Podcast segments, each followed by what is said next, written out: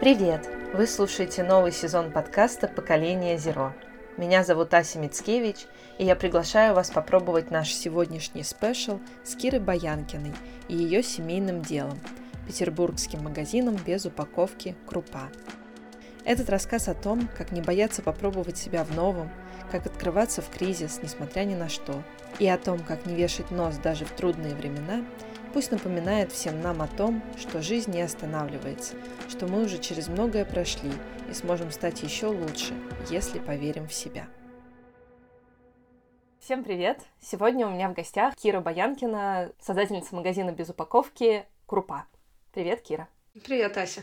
Расскажи, пожалуйста, как так получилось, что архитектор решила создать магазин без упаковки?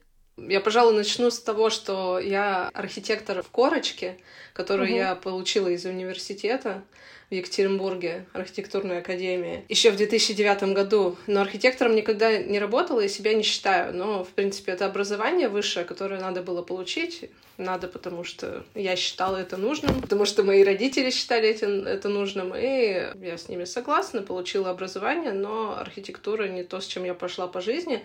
Я пошла куда-то еще, и я решила посвятить себя искусству, и я получила следующее образование. Я искусствовед. Вот это то, кем я работала. Причем я работала искусствоведом не в музее, я э, хотела помогать людям составлять частные коллекции искусства и э, подбирать работы на аукционах и помогать их, э, их покупать. Вот это то, чем я занималась э, в прошлой жизни. Скорее уже в позапрошлой жизни.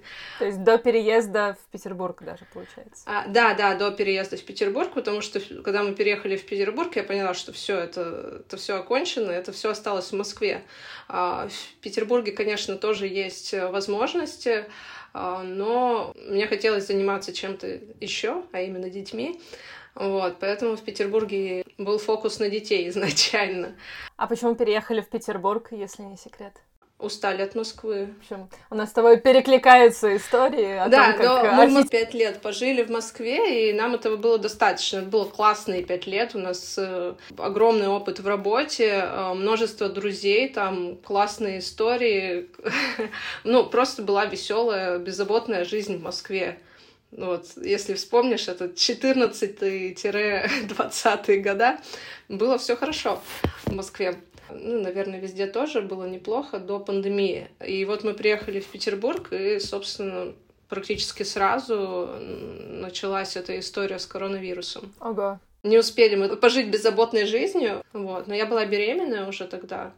То есть я уже... Я, я бы уже ей не пожила, но не походила бы по барам.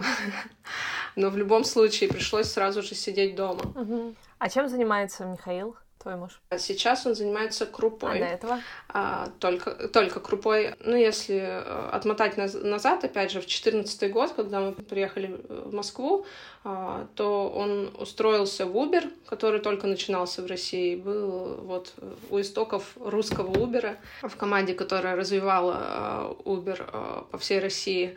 Потом еще несколько бизнесов, в которых он работал. Ну и сейчас вот то, чем он занимается, это крупа.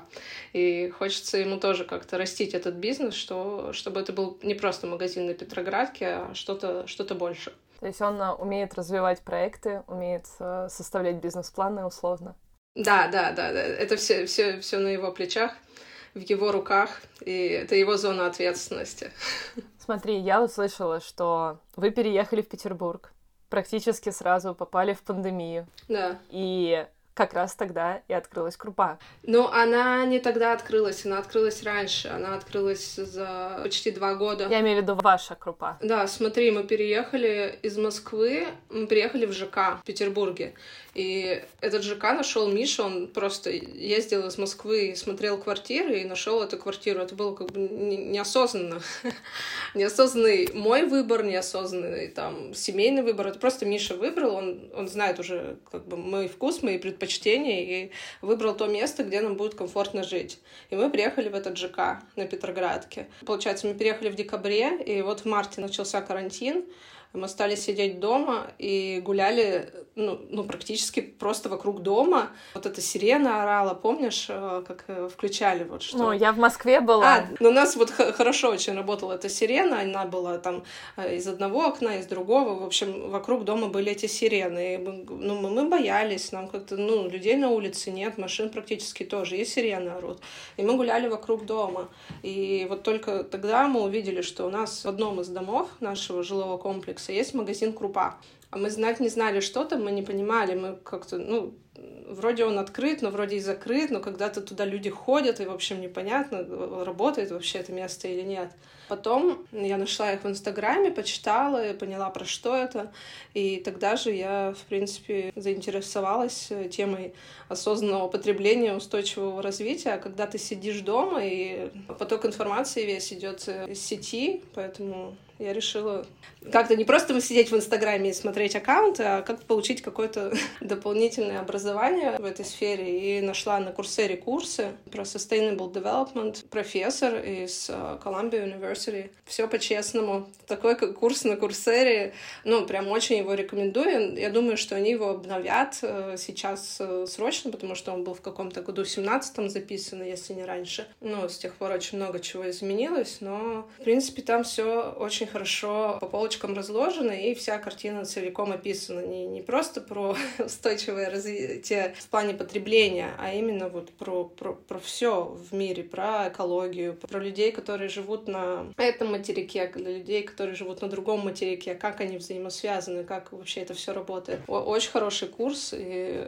очень всем его рекомендую. А я, которая была беременной в тот момент, и уже с одним ребенком, ну, да ты понимаешь, что ты начинаешь думать, боже мой, как, как мои дети будут жить в этом мире, надо же срочно что-то делать, они же вырастут, а что они будут кушать, а чем они будут дышать, они вообще смогут в море пойти покупаться, или все высохнет сейчас, и просто еды не будет, и как бы воздуха не будет, чем дышать.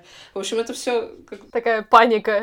Ба паника, конечно. Но как бы сейчас ты уже не беременна, и ты понимаешь, что как бы все нормально, так, пытаешься уже сейчас логически мыслить, а когда ты беременный, там же гормоны за тебя думают, и, в общем, да. Но э, в тот момент магазин работал, и мы как-то потихоньку стали про это узнавать, про эту тему. В общем, да, какие-то многоразовые замены одноразовые я где-то еще увидела. В общем, знаешь, постепенно вот так вот э, мы к этому притянулись. И когда в июне я увидела э, пост о том, что магазин закрывается, ну, вот. Ну, знаешь, обычно люди такие пишут, о, как, гра- как грустно. А Кира подумала о том, что М, почему бы не купить этот магазин? Ну да, если, если все так думали.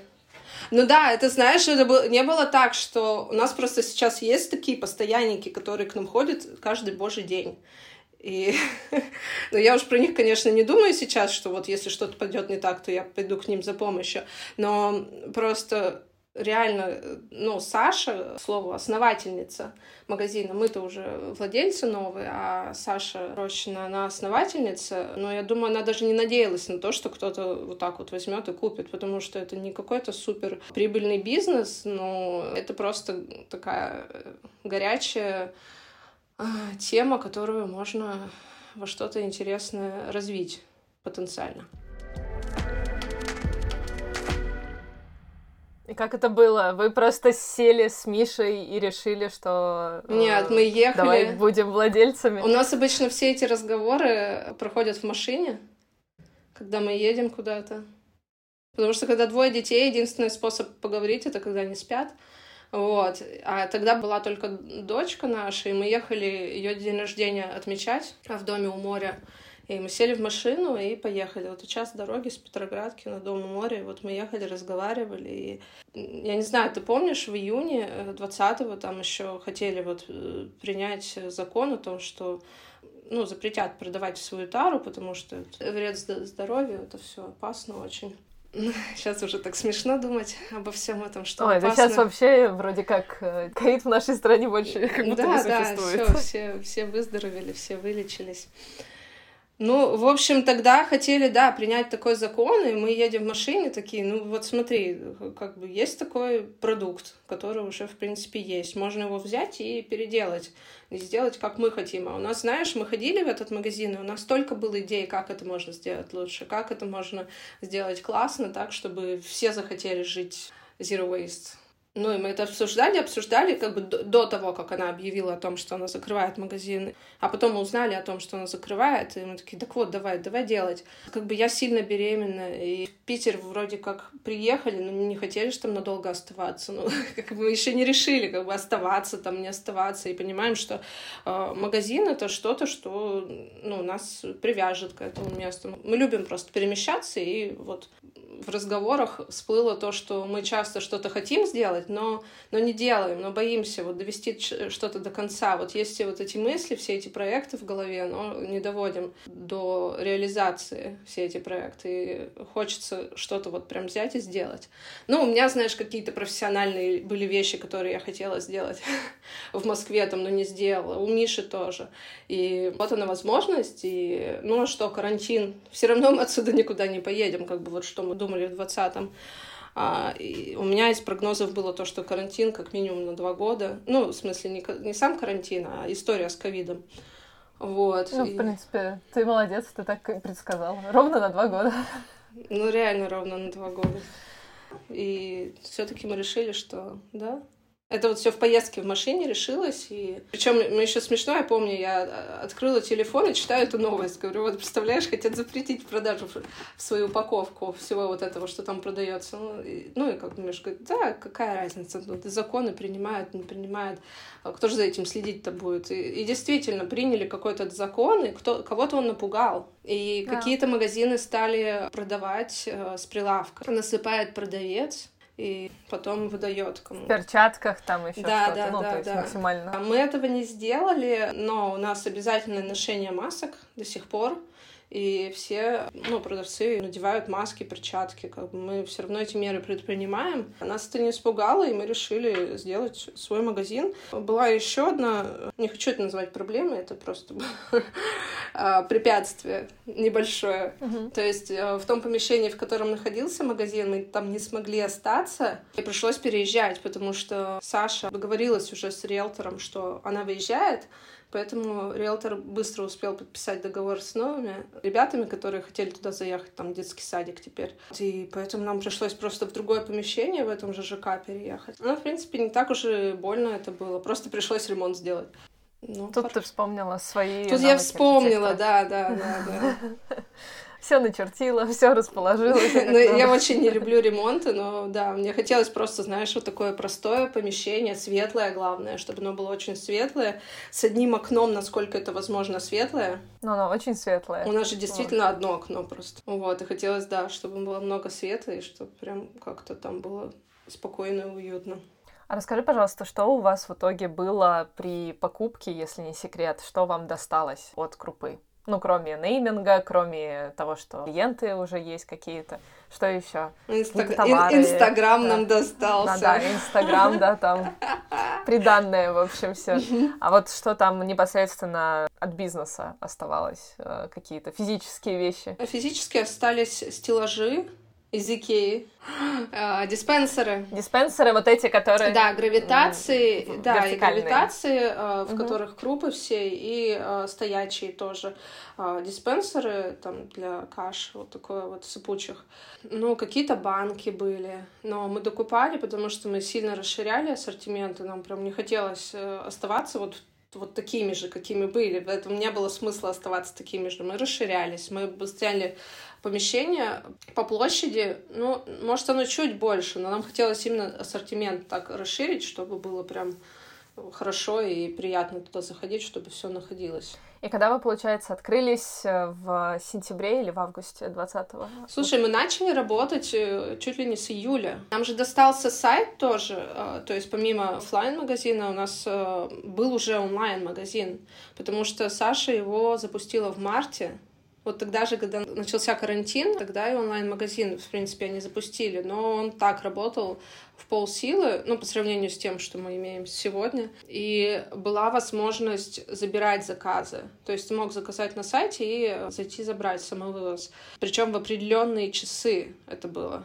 А мы сразу же стали ну, в Инстаграме писать, что вот мы работаем, мы перезапустились, и э, у нас был маленький ассортимент. То, что получилось заказать, изначально были сухофрукты, орехи и какие-то крупы, но далеко не все. И люди стали заказывать. И меня прям это удивило, что, представляешь, ну, ну реально, сейчас уже смешно, у нас там, я уже забываю, сколько у нас брендов, ну, скажем, там, больше 30.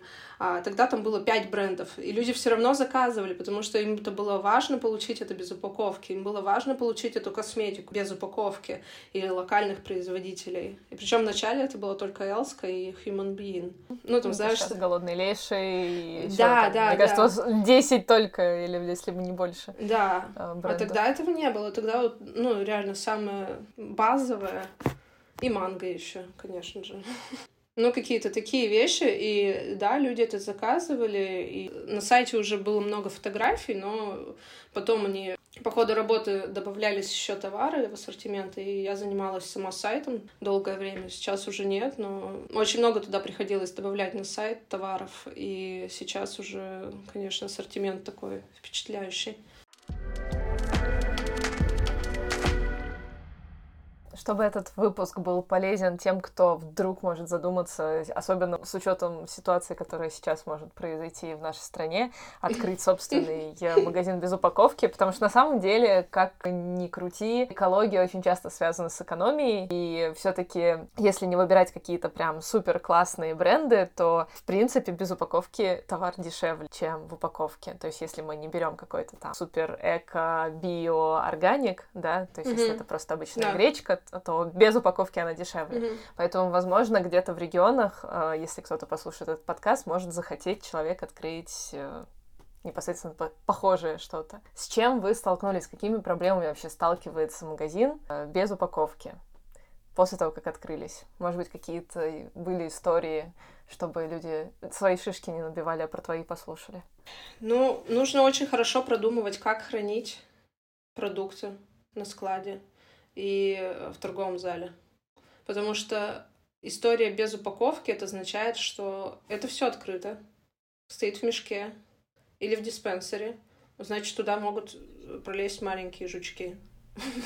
Uh-huh. А могут не пролезть, если об этом заранее позаботиться. Ну, в общем, да, это такая история, которая имеет место быть, и ну, я не стесняюсь об этом говорить, но я думаю, все понимают, ну, что... Это нормально, да. Э, это нормально, да.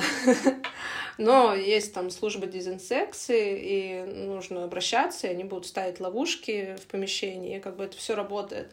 Мы, в принципе, сразу же обратились туда и ну, поняли, что как бы это, это важно, потому что очень много товара э, приходилось списывать из-за того, что туда залезла какая-то ерунда, и вот. Но мы это все уже научились с этим справляться.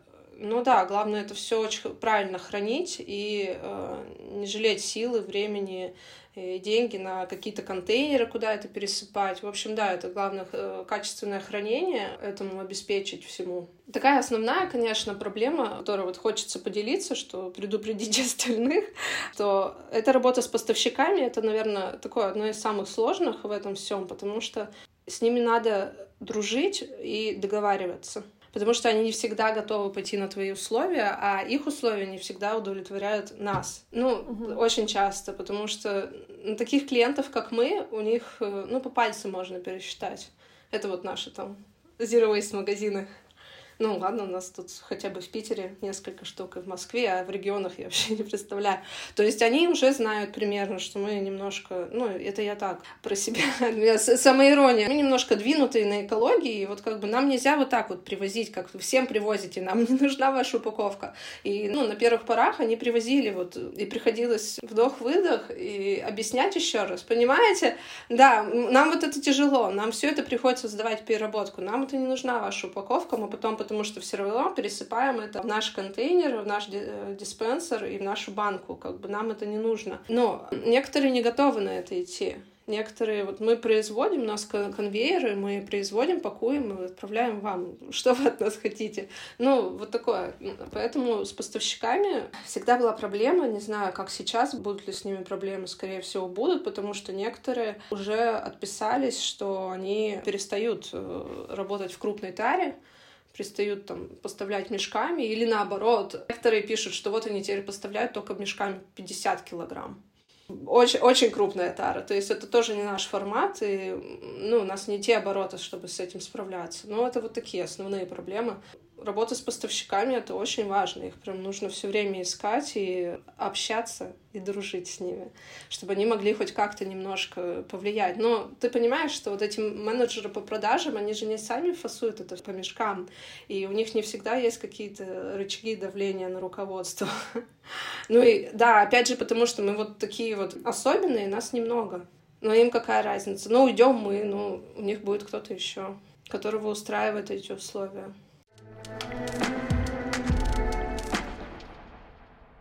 Как вы новую аудиторию привлекали? Как вообще заходит эта тема того, что если человек вообще не знает ничего про экологию, про экологичный образ жизни, про загрязнение окружающей среды, про переработку, и тут он спускается в своем жилом комплексе, и какой-то новый магазин, который он не видел, у него нету своей тары, у него нет своих баночек. То есть вы сразу об этом позаботились, у вас сразу появилось все, во что можно купить? Я про это много думала, знаешь, я смотрела много э, иностранных ресурсов, иностранных инстаграмов, ну, есть магазины просто по всему миру, и в Канаде, и в Америке, и в Австралии. Очень классные примеры, которые это уже все реализовали. И, в принципе, я там много заимствовала идей. Но э, и у нас в России тоже есть эти магазины в Москве. Zero Shop Moscow достаточно давно и качественно этим занимаются, да. Так что примеры хорошие были, где можно вдохновиться тем, э, как вести этот образ жизни.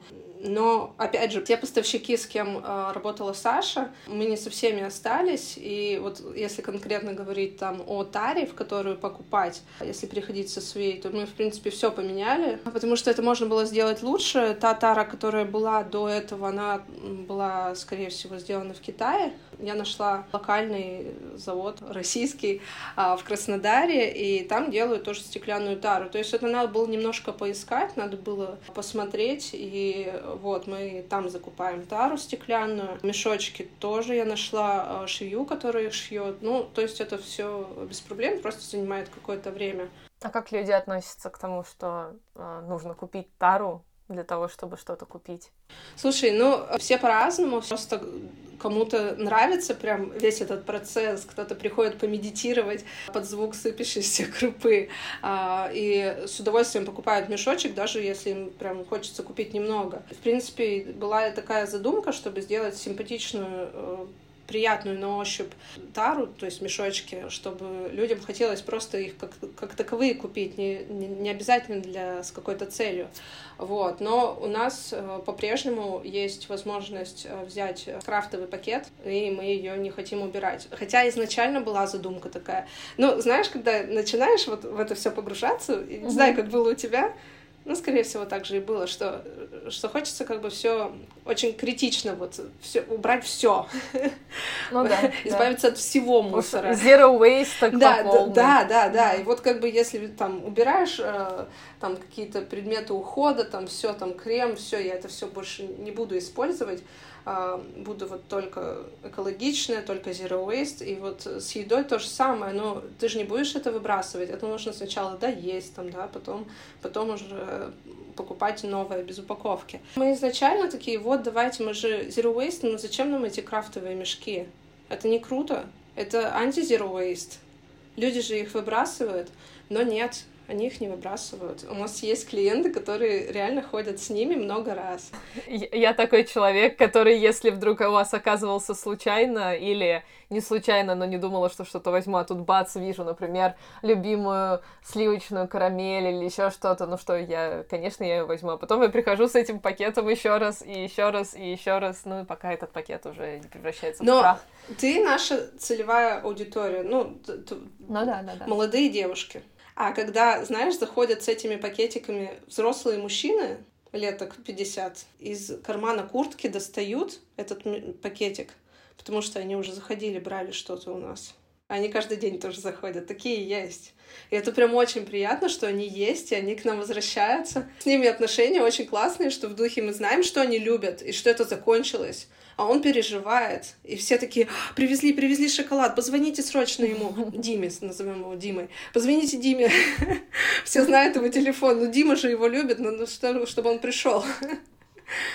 Но это из вашего жилого комплекса, да, получается, постоянно? Ну, да, это из нашего жилого комплекса, ну, очень много таких. Но я тоже, знаешь, сначала думала, что вот, у меня же дети, я смогу вот этой всей аудитории в песочнице это все красиво преподнести. Но это, это другая проблема. Когда у тебя ребенок, ты очень сильно фиксируешься на ребенке. Особенно когда первый ребенок. Тебя вообще ничего больше не волнует. Ну и что? Ну и что там ваша экология? Какая разница? У меня же ребенок родился. ну вот так же. И там как бы это не сидят в песочнице, им важно там детские проблемы там. В какой садик пойти, там, а, какой беговел ребенку купить. Я тоже думала про подгузники, что вот э, подгузники, которые есть многоразовые, ну это же крутая вещь. Но это тоже, опять же, про экономию. Но в случае подгузников это не только про экономию, это еще затрата силы, энергии и воды в машинке стиральной. На самом деле это не так уж и просто. То есть это классно, когда это становится привычкой, это классно, когда у тебя есть стиральная машинка, mm-hmm. но изначально я как человек, у которого еще была аллергия, после родов у меня активизировалась аллергия на руках, и мне было вообще некомфортно все это замывать, застирывать, ну, перед тем, как загружать машинку. Но я все равно выдержала этот стресс, потому что это того стоит. И у меня до сих пор, а, могу сразу сказать, на ночь у меня ребенок в одноразовом, потому что это, ну, единственное, mm-hmm. что у нас не протекло. Наверное, я что-то еще не попробовала, а на, там, на горшок я еще пока не приучила. И весь день он а, в многоразовых разных вариантах, мы причем один раз купили их, и вот с тех пор мы их используем. И это все классно, хотя мальчику уже год. То есть я, он весь год в многоразовых в любом случае, каждый день. Э, круто. Это круто, это круто, да. А самое клевое еще, знаешь, когда они по наследству переходят младшему. Это прям так приятно. Мы с тобой перескочили, ты спросила, когда мы открылись. Э, я сказала про интернет-магазин, то, что мы открыли в сентябре 20-го открыли в сентябре, открыли прям физическое пространство и пригласили тогда на открытие всех, всех поставщиков, с кем хотели работать, с кем работали, пиратов пригласили. И пришла Юля из Little Pirate, и я с ней тогда вживую познакомилась. В принципе, была классная возможность всех увидеть сразу вживую, потому что, ну, мы никто кого не знали, нас никто не знал лично, и вот мы все тогда хотя бы увидели друг друга и стали общаться. Я Юле рассказала, говорю, Юля, смотри, у нас тут у всех дети, ну, такой ЖК, действительно, куда все приезжают жить с детьми, потому что там супер комфортно, там четыре детских площадки, гуляй не хочу, и все за забором, машины туда заезжают только на 40 минут можно заехать на машине. Я говорю, у нас же тут вот какая аудитория именно для подгузников, для тех, кто может купить подгузники. Она говорит, Говорит, это сложно. лучше, лучше закупайте прокладки. Вот это более такой э, ну, я не сказала, что про ходовой, простой, ходовой, ходовой. Товар, у нее ходовой, да. И я почему-то тогда не поверила. Я... Она же начинала, по-моему, как раз с прокладок. А потом уже перешла на подгузники. Ну, когда захо- заходишь на сайт, нужно прям прокладки поискать, потому что они где-то в конце списка и замаскированы э, товары для мам. Для тех, кто еще не стал мам, у них, видимо, это не нужны, но, в общем, да, оно как-то замаскировано на сайте у них. У нас вроде не замаскировано, но, в принципе, так, да, по, по визуалу на сайте понятно, что это про подгузники. Про прокладки, э, конечно, сейчас взорвалась тема. Вы побольше гуляйте а, на природе, как сказал кто там в Беларуси. А спортом, спортом займись. Спортом займись и погуляй, пойди. Нет, а я знаю, что еще лучше всего сделать. Забеременеть. Тогда не нужно будет прокладки. Вот, ладно, давай подождем, пока кто-нибудь еще посоветует это. Слушай, а давай вообще расскажем, как выглядит ваш магазин. Я могу начать с того, как он выглядит для меня, как для клиента, давай. а ты потом добавишь. Давай. Это, на мой взгляд, большое пространство, очень светлое. Попадаешь, получается, первый тамбур, и там у вас стоят контейнеры для чеков, э, пластиковых карт и еще каких-то редкостей, которые можно сдать на переработку. Потом, получается, вторая дверь, и я попадаю в пространство крупы. Сейчас у вас э, стоит стеллаж с разными товарами э, типа трубочек, вилочек, э, вот этих наборов. Внизу у вас мешки для мусора многоразовые, которые тоже, кстати, очень популярная тема, потому что люди, как только попадают в тему zero waste, у них сразу вопрос, а как тогда выбрасывать мусор? Вот, это одна из таких альтернатив. Можно ей пользоваться, можно не пользоваться, это уже дальше человек сам решит. По левую руку у вас косметический отдел. Я в него редко заглядываю, потому что мне нужен один шампунь, и я его там, не знаю, раз в три месяца пополняю. Потом у вас сейчас появились два классных холодильника с хумусами, с тофу паштетами и всякими такими штуками, которые надо хранить. Отдел кассы, за которым гигантский отдел с разными товарами для уборки. Там в том числе опять всякие шампуни. Там же у вас менструальные чаши, прокладки, подгузники. А если возвращаться к окну, то там как раз основная часть крупы. Я просто как-то всегда вот так вот хожу по вашему магазину. Заканчиваю как раз э, в отделе с крупой, потому что я там знаю, что я там задержусь. И там я уже выкладываю все свои пакетики, начинаю ходить, смотреть, а что я возьму. И у вас, получается, по стенкам стоят диспенсеры, вертикальные, очень удобные, где можно засыпать разные виды крупы. У вас очень большой сейчас ассортимент. И в центре, прямо перед окном, стоит большой стол, и на нем красиво красивые баночки с всякими шоколадками, сухофруктами, сладостями. У вас есть шоколад на развес. И вот э, перед этим столом появился такой небольшой морозильник, прям такой морозильник, в котором у вас э, заморозка. Это всякие альтернативы мясу, опять же, там всякие глазированные сырки, которые замороженные. И на другой стене противоположной у вас э, непосредственно вот эти многоразовые альтернативы одноразовым предметам, типа стаканчика для кофе, бутылки, и там их можно купить, это всякие марки типа Стойо, Клин-кантин. Клин Кантин. Вот непонятно, как сейчас у вас будет с поставками, вообще непонятно ни у кого, как будет ну, сейчас с поставками. мы хорошо закупились э, перед праздниками. Что-то еще осталось, и какое-то время оно будет. Но что дальше будет, не знаю. Да. Но вот как-то так. У вас э, есть консультант, который всегда поможет, который насыпет, э, если не знаешь, как вообще все это устроено, принесет весы, э, поможет сделать супер экологичный в один пакет даже крафтовый, засыпать разных продуктов все время, обнуляя тару. В общем, мне с самого начала было у вас супер комфортно. У вас продаются книжки, в том числе моя книга. Да, кстати. А, вот, поэтому это всегда очень приятно прийти увидеть свою книжку. В общем, мне с самого начала очень понравился ваш магазин, потому что я была во многих магазинах, и это был первый магазин, которым я не почувствовала себя в России, как бы это ни звучало сейчас. То есть мне показалось, что это какой-то такой а, формат более европейский, в том плане, что как будто уже все отработано. То есть не было ощущения, что это новый проект. Было ощущение, что это проект с базой, с пониманием, куда развиваться, с осознанием, как сделать максимально комфортно с тем, что мы имеем сейчас. Это было сразу читалось. И когда я с тобой познакомилась, и ты сказала, что ты архитектор по образованию, я поняла, почему так комфортно внутри помещения, то есть насколько все на мой взгляд, эргономично построено, и даже без э, консультанта все понятно. В принципе, есть место и куда сумку кинуть, там у вас даже стульчик есть всегда, возможно, водичку налить. Ну, то есть все как-то супер было клиента ориентировано с самого начала.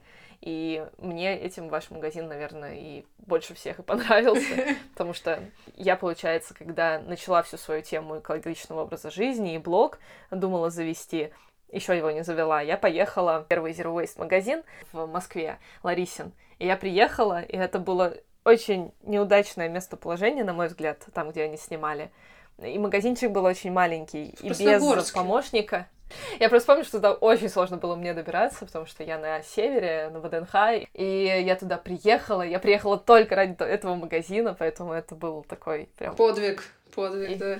Да, и я помню, что там было не очень комфортно, то есть потому что помещение было небольшое, все стояло по стенкам, не было вот этого места, где ты непосредственно можешь как бы поставить сумку и помочь себе сам, то есть нужен был человек, который поможет там, поддержать, э, а, надавить, э, если у тебя есть какие-то вещи, а если ребенок, я не знаю, если собака с тобой, ну то есть это надо идти либо пустым, и тогда ты можешь все сам купить, а, либо нужна помощь непосредственно консультанта. У вас я такого вот не чувствую, то есть я не чувствую себя беспомощной. Я ваша ЦА, да, и я понимаю, что я, в принципе, прошарена, но в других пространствах мне нужна была помощь консультанта, просто физическая а у вас как будто про это, про это подумали заранее, поэтому мне всегда очень классно. Спасибо, вот. Ася. Это мой, мой клиентский опыт. Если я что-то не рассказала... Нет, это очень, очень круто, у тебя такая прям экскурсия, я прям все визуализировала, как там сейчас. А, просто, да, видишь, в чем, я думаю, секрет этого того, что uh-huh. она вот так вот uh-huh. получилась, что удобно для нашей ЦА, и я думаю, не только для нашей ЦА, а в принципе для человека, для живого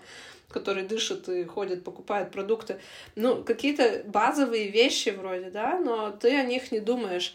А просто, я думаю, самое такое важное, что мы живем, вот прям живем в этом доме и как бы ходим туда, и у нас была возможность видеть это каждый день и ну, делать это удобно. И если что-то неудобно, мы это переставляли, меняли, покупали новое. И ленились, ехали в Икею, покупали еще раз. Мы реально, у нас этих заездов в Икею было множество, просто потому что какой-нибудь маленькой детальки не хватает, и ты понимаешь, ну нет, вот так вот неудобно будет. Неудобно стоять, узкие проходы, вот эти вот проходы, знаешь, вот как делают, как, ну фиг пройдешь. Всего этого очень не хотелось, потому что это, не знаю, мозолит глаз, невозможно спать ночью, потому что думаешь, что там какая-то ерунда. А, вот, и, ну, я такая немножко повернутая. Я люблю, чтобы как было удобно и дома, и в магазине, и который мой и который не мой, хочу, чтобы было удобно. Вот, второй — это дети, конечно же, да, я тоже понимаю, что прийти в магазин — это квест каждый раз. И чем они старше, тем это веселее, потому что, ну, их чем-то надо занять. Ну, как бы, когда уже в школу пойдут, наверное, с ними можно договориться а в таком возрасте садиковском, ну, не договориться, тебе нужно чем-то их увлечь. Поэтому, да, мне в какой-то момент пришла идея поставить этот бизи-дом. Говорят, что очень хорошо работает что дети туда садятся и залипают. Ну, вот это тоже такое, вообще не обязательно это иметь. Какая разница, как насыпать крупу, что там стоит без, э, безидом, как это влияет вообще на насыпание крупы, а влияет. Вот. Потом еще история со стаканами, конечно. Дети любят их хватать и периодически бьют, но их, их физически больше некуда поставить. Но это интересное такое.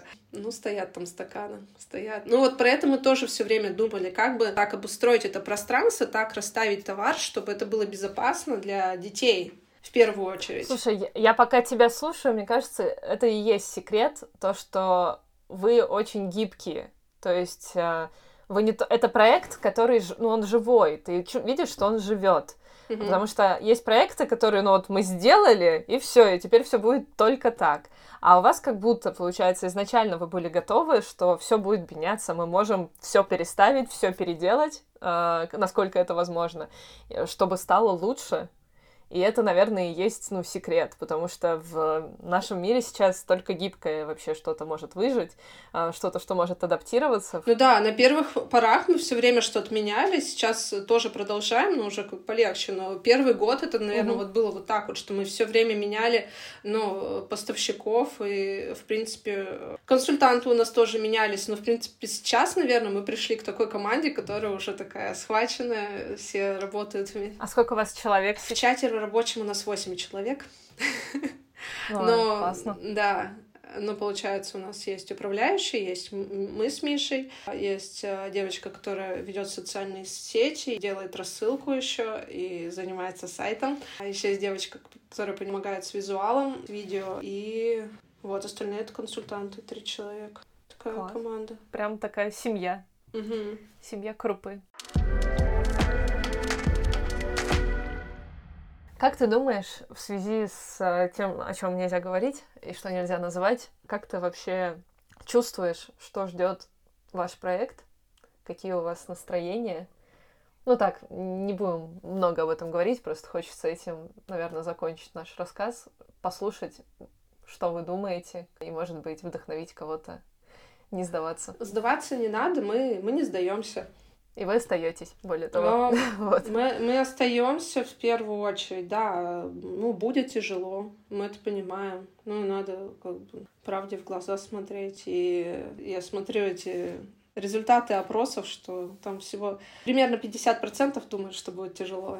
Я, наверное, скорее отношусь к тем, которые думают, что ну, реально будет тяжело. Ну, нам, конечно же, тоже будет тяжело, потому что мы топим за тему экологии, мы за то, чтобы работать с локальными поставщиками, но это не всегда реалистично, ну, не растет у нас киноа. Ну, и многое другое, что не манго не растет, да. Зато овсянка с гречкой растут. Да, работа с поставщиками, наверное, сейчас мы уже почувствовали, что что-то уйдет из ассортимента, на что-то вырастут цены. Ну, допустим, из бытовой химии сразу же повысили цены поставщики, потому что у них уже подорожали ингредиенты, которые они закупают за рубежом, в том числе павы. Но интересный там факт, что подорожали, допустим, жидкие средства, а сухие не подорожали. То есть сейчас, наверное, выгодно покупать порошок.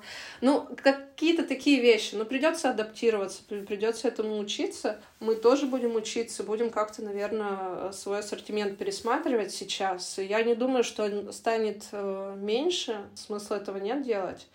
А просто он будет, э, возможно, другой. Но мы еще не поняли, какой. То есть мы вот каждый день все меняется, и мы за этим следим. Конечно, интересная история получилась с менструальными чашами. Я не знаю, кто-то начал. Наверное, сетевые магазины, которые просто подняли на них цены и э, пустили слух о том, что все заканчивается. А, я, я не знаю, правда закончилось или нет, но у нас э, первые, там, первые несколько недель уже несколько недель. Ну, первую неделю нет, первую неделю никто ничего не понимал, а дальше вот начали скупать менструальные чаши. Потом начали скупать прокладки и трусы, и вот все это. Я бы радовалась этому. В любой другой ситуации я бы этому очень радовалась, что в какой-то момент люди открыли глаза и решили жить экологично. Я понимаю, что это такой ценой, что этому нельзя радоваться. Вот у нас сейчас это такой товар в топе, и э, но это нужно, мы, мы понимаем, что мы нужны. И мы понимаем, что люди к нам продолжают ходить, и мы продаем товары первой необходимости и продукты питания. Так что мы продолжим работать. Я не знаю, насчет ивентов. Другой у нас какой еще фокус работы был э, изначально. Мы очень хотели образовывать нашу аудиторию, проводить ивенты, но это с самого начала было тяжело. Мне кажется, это в принципе тяжело. Вот я, как человек, который непосредственно был спикером, а, могу сказать, что только большие фестивали легко могут эту аудиторию быстренько собрать, подогнать а, потому что уже люди пришли, и ты можешь им предложить, например, послушать лекцию про экологию. А вот когда это пространство, это всегда небольшое количество людей. То есть надо просто быть готовым к тому, что может придет два человека, может даже один. Но мне кажется, сейчас то самое время, когда людям, которые смотрят в одну сторону, надо объединяться, знакомиться и держаться вместе. Поэтому я тоже верю в ивенты и то, что хоть как-то мы будем их все развивать. Может быть, в итоге будут какие-то фестивали, уж я не знаю, какой это будет формат, и где мы об этом будем рассказывать ВКонтакте или в какой вообще другой соцсети. Вот. Но это будет сложно, интересно. И вообще мне нравится слово интересно. Оно такое нейтральное. Оно не про сложно, не про легко, оно про то, что mm-hmm. это будет очень э, занимательно. Занимательно еще хорошее слово, да.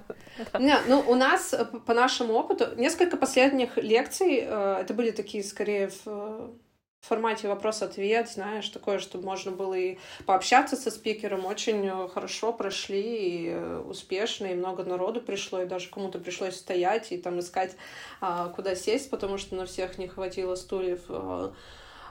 Самое успешное — это свопы.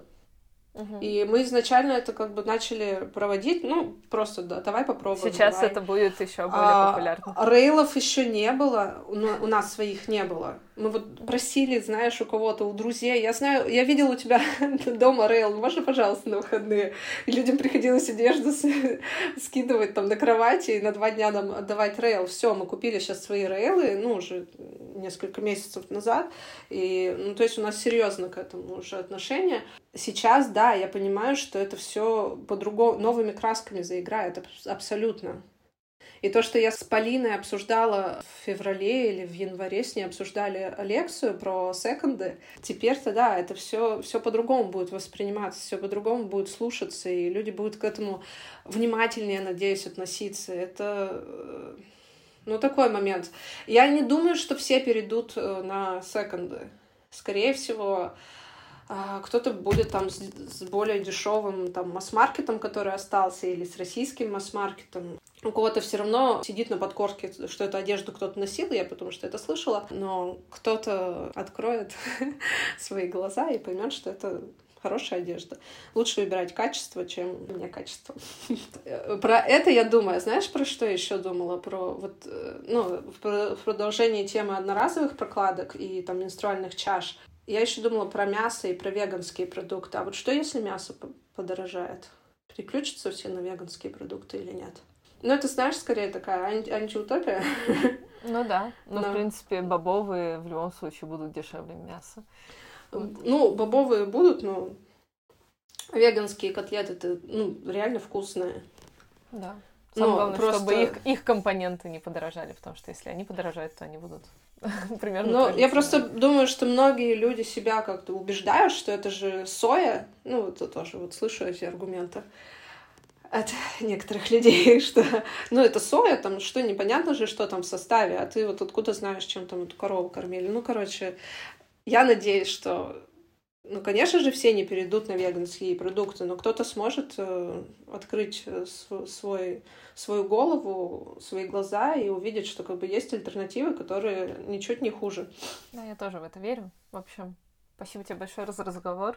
А, надеюсь, что нас ждет занимательное и успешное будущее, что как-то мы научимся внутри него существовать. Никто не знает, что это. Мы все в состоянии падения такого вертикального и пытаемся как-то понять, как в этой новой неопределенности жить. Я уверена, что сейчас много кто закроется, и это, это неизбежно, но очень важно, чтобы были люди, которые вот сейчас э, начинают что-то новое, открывают свои дела и делают это. Спасибо тебе большое за этот разговор. И я очень надеюсь, что крупа будет существовать, крупа будет процветать, и все у вас будет хорошо. И люди действительно откроют глаза и посмотрят в сторону каких-то экологичных, экономичных альтернатив в эти непростые времена. Я тоже на это надеюсь. Спасибо, Ася. Спасибо. Пока-пока.